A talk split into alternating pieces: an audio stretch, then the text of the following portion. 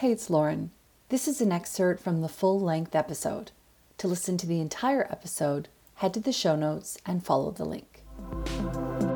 This episode has been brought to you by the Afterlight Institute. Ignite the light, magic, and miracles within. Absolutely. We just send them an intention from our heart and ask our guides to please pass that on to our animals. We don't have to do a whole lot. Like when we're dialing up a phone, all we got to do is dial the number. The, the telecommunications and the satellites do the rest. But the intention there is to connect to that person. And that is almost exactly the same as when we're connecting to our own animals. Even if we're out shopping or we've had to go and visit someone or something, we just let them know home soon or home now, uh, however you want to do it. You might want to give them a big kiss and a cuddle and a that might be your way of saying, I will be home soon.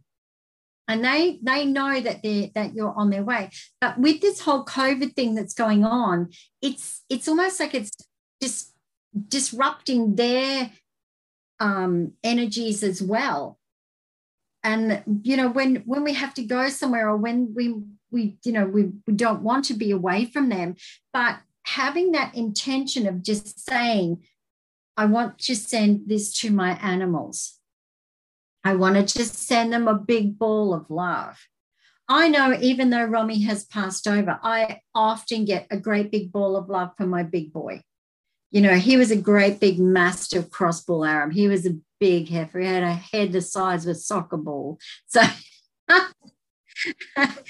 and you know even though they've passed over they still want to send us that love. So they're still a big part of our lives even you know with this whole covid thing going on and we just want to send them love. So we just send that intention. They'll get it they know and they'll you'll sort of get to that point where you'll know when they're sending messages and and then we we send it straight back to them. So you feel this love. I feel this ball of love coming from from romy every day. It's like hey mom i love you